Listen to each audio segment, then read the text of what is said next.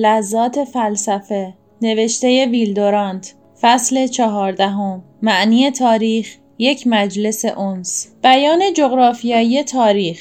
باکل آقای من خیلی خوشحالم از اینکه نام مونتسکیو را بردید. زیرا تاکنون فقط از روش تاریخ نویسی سخن گفتیم. اما عللی را که مایه بلندی و پستی اقوام است در نظر نیاوردیم. پس از آنکه تاریخ را از عرش به فرش و از شاهان به مردم و از جنگ به تمدن کشاندیم این سوال پیش میآید که عوامل موثر و قطعی در تاریخ کدامند؟ آیا چنان که از ملاحظه اخیر شما برمیآید نوابغ و مردان بزرگ هستند؟ یا نیروی برهم انباشته دانش است؟ یا اختراعات دانشمندان و صنعتگران است؟ یا خون نژادهای برتر است یا شرایط اقتصادی تولید و تقسیم است یا مختصات آب و هوا و خاک و وضع جغرافیایی است. مونتسکیو رو باید به حق نخستین کسی دانست که از علل خاص برتری و پستی اقوام سخن گفته است. مونتسکیو.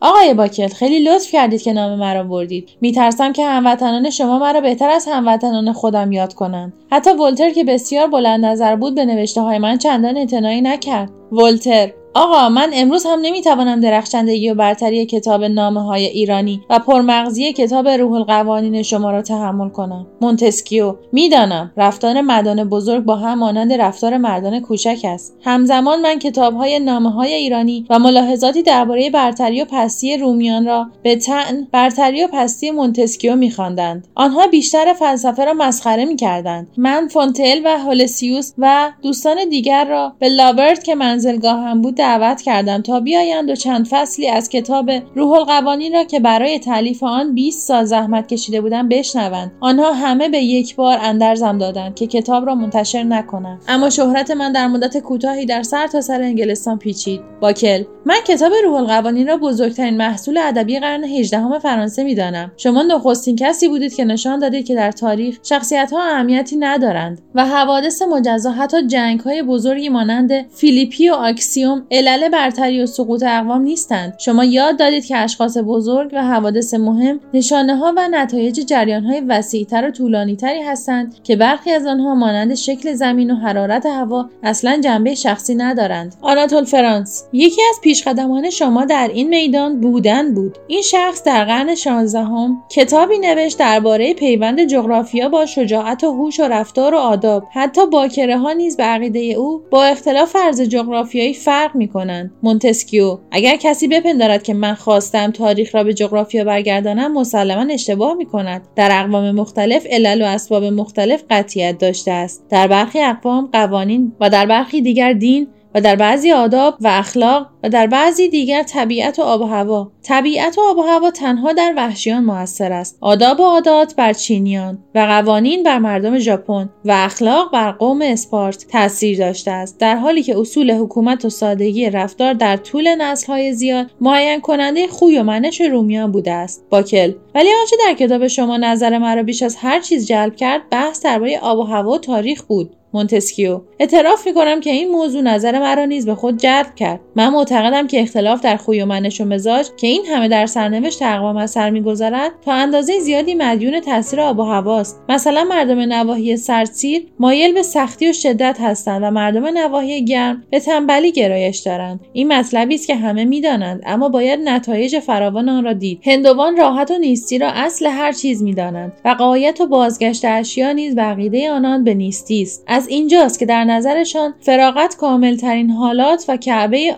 آمال است. فراغ و بیحاصلی خیر محض است و ماهیت و حقیقت بهشت. اما عامل اصلی اعتقاد به دوزخ در اندیشه هندوان گرماست. به همین جهت فراغت و آسایش همه جا نشانه مقام بلند بود و کسانی که کار نمی‌کردند خود را از کسانی که کار می‌کردند برتر میشمردند. در بسیاری از جاها مردم ناخن خود را نمی گرفتند تا هر که به ایشان بنگرد بداند که کار نمی کنند و مردان بزرگی هستند. مونتسکیو چرا اقوام جنوبی همیشه یکی پس از دیگری مغلوب اقوام شمالی شدند؟ مگر نه آن است که آب و هوای شمال نیرو بخش است و آب و هوای جنوب بر اعصاب فشار می آورد غلامان از جنوب می آمدند و سروران از شمال. آسیا یازده بار اسیر بیابانگردان شمال شده است. ولتر شاید بدانید که در زبانهای اروپایی معادل کلمه غلام کلمه اسلیو است و این کلمه نام قبایل اسلاو بوده است. علت آن است که کلیسای مقدس ما برده کردن مسیحیان را نهی نموده ولی اجازه داده بود که اقوام غیر مسیحی را به غلامی بیاورند. در آن زمان همان قبایل اسلاو هنوز مسیحی نشده بودند و مسیحیان می توانستند آنان را با وجدان راحت به قید بندگی درآورند. از این رو کلمه اسلاو که وقتی نمایشگر قدرت و جلال بود معنی بردگی گرفت. پس بردگان شمالی در قانون شما به منزله استثنا هستند. ولی البته نه استثنایی مهم و عمده. مونتسکیو خیلی لطف فرمودید که اشتباه مرا درست کردید. اما آقای باکل من خیال می‌کنم که شما خود نیز درباره رابطه آب و هوا با تاریخ مطالعات زیادی کرده اید. باکل آقای من من نمی توانستم زیاد کار کنم. زیرا به هنگام تولد تقریبا نیمه جان به دنیا آمدم. در تمام دوران کودکی علیل بودم و نمی توانستم با کودکان دیگر بازی کنم. چهل سال عمر کردم و روزی بی رنج و بیماری نگذراندم. چشمم کم نور بود. چنان که مادرم بی آنکه به اقتضای زمان توجهی کند به جای درس خواندن من به من بافتن آموخت. در هشت سالگی الفبا را نمیشناختم. کارلایل سبحان الله همه می‌دانند که شما در چهل سالگی دانشمندترین مرد انگلستان بودید. هاکسلی می‌گفت که شما از کسرت و سنگینی علم نمی توانستید سرتان را بالا نگه دارید. شما با زبانهای فرانسوی و آلمانی و دانمارکی و ایتالیایی و اسپانیایی و پرتغالی و هلندی و والونی و فلامانی و سوئدی و ایسلندی و فریزی و ماوری و روسی و ابری و لاتینی و یونانی آشنا بودید و به انگلیسی می نوشتید شنیدم در مجالسی که برای بحث در اصل انواع تشکیل می‌شد داروین سبک شما را بهتر از هر نوشته دیگر میپسندید. من نمی‌دانم اما از پاورقی های شما خیلی خوشم میآمد. باکل من در نظر داشتم تاریخ تمدن را در انگلستان بنویسم اما پس از 20 سال کار فقط مقدمه آن را توانستم بنویسم که در چهار جلد منتشر شد. پس از آن مادرم مرد و دیگر نتوانستم چیزی بنویسم. اگر قدرت جسمانی داشتم شاید کاری انجام می‌دادم.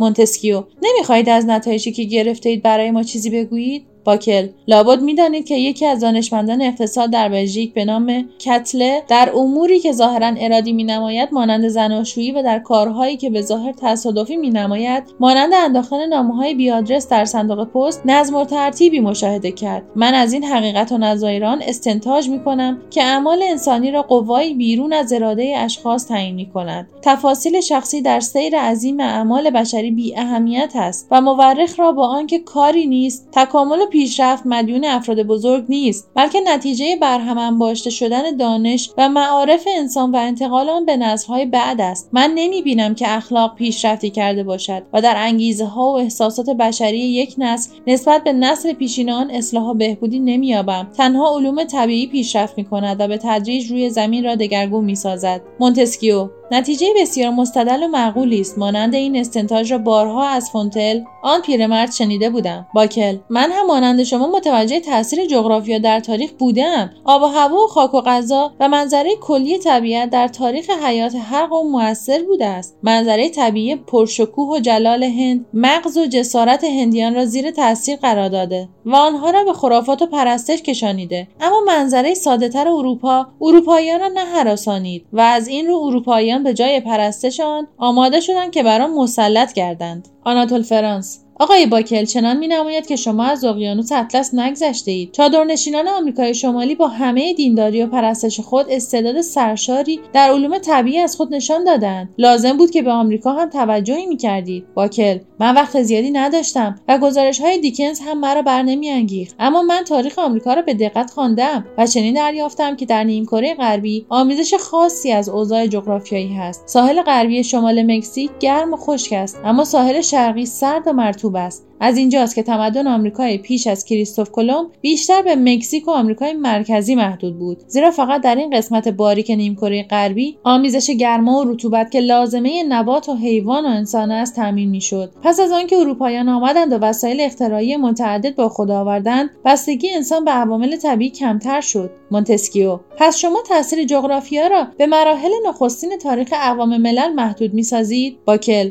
هرچه انسان بیشتر بر محیط مسلط شد اوضاع خارجی و طبیعی قدرت خود را در تعیین حوادث از دست داد. ویلیام جیمز پیرمرد. از شنیدن این سخنان خوشحالم زیرا کمی ناراحت شده بودم و خیال می‌کردم که می‌خواهید تمام اعمال انسان را به عامل ارز و طول و جغرافیا محدود سازید اما اگر بدانید این آقای رادسل که در اینجا نشسته است و به فروتنی به بحث ما گوش می‌دهد بیان جغرافیایی تاریخ را حتی به دول مترقی نیز بست داده است. علاقمند خواهید شد. باکل من مشتاق مشتاقم که از های تازه باخبر گردم. راتزل. فیلسوف بزرگ آمریکایی در اهمیت من مبالغه کرد. کار من فقط جزئی از تحقیقات جغرافیایی معاصر است. ریتر کول پشل اساتید این موضوع بودند. و آقای جیمز در مملکت خود شما پروفسور هانتینگتن تحقیقات درخشانتری انجام داده است. باکل آقای راتزل بفرمایید ببینم چه کشف کرده اید. راتزل ما می‌خواهیم در نتایجی که شما و آقای مونتسکیو از اهمیت تاثیر آب و هوا گرفته اید کمی تغییر بدهیم. دشواری زندگی در مناطق استوایی چندان بستگی به گرما ندارد بلکه بسته به مخاطراتی مانند زلزله و طوفان و طاعون و جانوران و حشرات است. اما در نواحی نیمه استوایی گرمای تعدیل شده خود نعمت و برکتی است و منجر به زندگی در هوای آزاد و معاشرت و میل شدید جنسی و استعداد به فرهنگ و هنر میگردد. اما در منطقه سرد شمال اشتغال بیشتر طبقات به صنعت تجارت و شوق مردم به کار و فعالیت و کسب به توسعه علم بیشتر کمک کرده است تا به پیشرفت هنر و به تحصیل ثروت بیشتر موجب شده است تا به فراغت. زندگی در زیر سقف به نوعی خودداری از معاشرت منجر شده است و رقابت دائمی سبب تفرد سختی گشته است. مارکس من بعدا ثابت خواهم کرد که این نتایجی که شما به آب و هوا نسبت می‌دهید همه نتیجه تغییرات اقتصادی است. باکل آقای رادسل سخنان خود را دنبال کنید گرچه می‌دانم از انگلستان خیلی خوشتان نمیآید. رادسل. آب و هوا در اندام و قیافه نیز می‌تواند موثر افتد. بسیاری از ناظران گزارش می‌دهند که رنگ آمریکاییان به رنگ مس یعنی رنگ بومیان اصلی آمریکا برمیگردد. پروفسور بوئز نشان داده است که آب و هوای آمریکا قد مهاجران بلند بالا را کوتاهتر و قد مهاجران کوتاه را بلندتر می‌سازد. البته در صورتی که این دو دسته با هم ازدواج نکنند و همچنین تنوع شکل سر مهاجران در نسلهای بعدی به تدریج از میان می‌رود. باز با قطع نظر از ازدواج میان دسته های مختلف پروفسور هانتینگدن به پیروی از شاهزاده کروپتکین آناتول فرانس. شیخ آنارشیست ها من او را خوب می‌شناسم. رادسل پروفسور هانتینگدن نشان داده است که سرنوشت قومی ممکن است با مقدار باران تعیین گردد. دریاچه های خوش شده بیان می کنند که چرا مهاجرت های بزرگ صورت گرفته است. هرچه در آسیا بارندگی کم و خشکی بیشتر می گردد تمدن ها رو به زوال و مرگ می روند ویلیام جیمز. اگر همه فتوحات و مهاجرت ها و تمدن های تاریخ را به تغییر مکان لکه های روی کره خورشید برگردانیم مسخره عجیبی خواهد بود. رادسل هر چیزی ممکن است. تاثیر رودخانه ها را بنگر. رودخانه های بزرگی مانند نیل و گنگ و هوانگ هو و یانگتسه و دجله و فرات و تیبر و پو و دانوب و الب و هودسن و سنت لارنس و اوهایو و میسیسیپی را ببین که چگونه همه آنها تقریبا پایه تمدن‌های سواحل حاصلخیزشان بودند. این دانوب آبی سرگذشت فراوان دارد و می تواند شما را از هزاران قوم گوناگون که از آسیای خشک مهاجرت کرده و در جهت سیر آن به اروپای حاصلخیز که در آن زمان جمعیتی نداشت روی آوردند خبر دهد. اگر رودخانه های روسیه به جای جنوب به شمال سرازیر می شدند فکر می کنید روس‌ها این همه به تسخیر استانبول علاقمند می گشتند روسیه به خاطر ریختن دنیپر به دریای سیاه بیزانسی شده و به جهت ریختن ولگا به بحر خزر آسیایی گشته. اگر پتر پترزبورگ را نمیساخت و دهانه نووا را فتح نمی‌کرد روسیه جزو ممالک اروپایی نمی‌شد. باکل مطالب شما بسیار دلپذیر است. خواهش می‌کنم ادامه بدهید.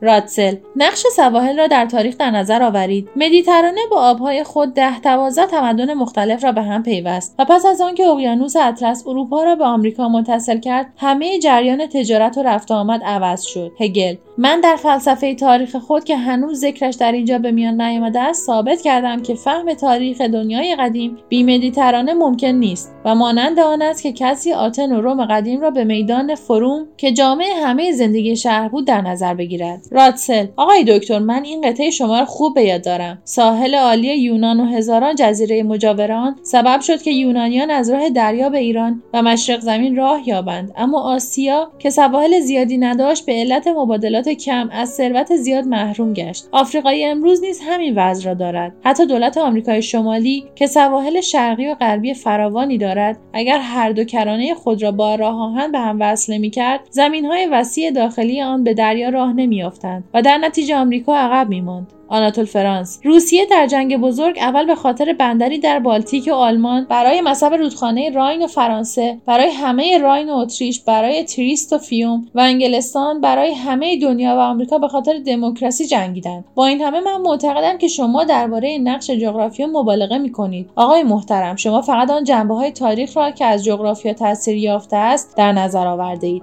جنبه های دیگری هم هست که اهمیتش کمتر نیست و میترسم که زندگی و سرنوشت اقوام از زیر فرمول های شما در رفته باشند. اقوام بزرگ در هر جای زمین بودند و با همه آب و هواهای مختلف اطلاع و سقوطشان به یکسان بوده است. رادسل آقای من اشتباه نکنید. من نمی‌خوام همه تاریخ را با جغرافیا توضیح دهم. فقط قسمتی از تاریخ را از روی جغرافیا توضیح دادم. ویلیام جیمز آقای دکتر شما خیلی متواضع هستید. یک معلم بزرگ آمریکایی وقتی گفت تا آنجا که به تاثیر محیط طبیعی مربوط می شود حرکت تاریخ کند می گردد باکل کاملا درست است. جغرافیا شرایط محدودی آماده می کند اما قوای آن به ندرت می تواند قطعی و برا باشد. جغرافیا همچون دایره جادویی است که قوای دیگری در درون آن می تواند قومی را به رهبری برسانند یا به زوال ببرند. تغییر مسیر جریان آب گرم ممکن است انگلستان را ویران کند اما عظمت انگلستان نتیجه جریان آب گرم نبوده است. در تمام تمدنهای عالی عوامل موثر و قطعی یا اقتصادی است یا معنوی و اقلانی ولتر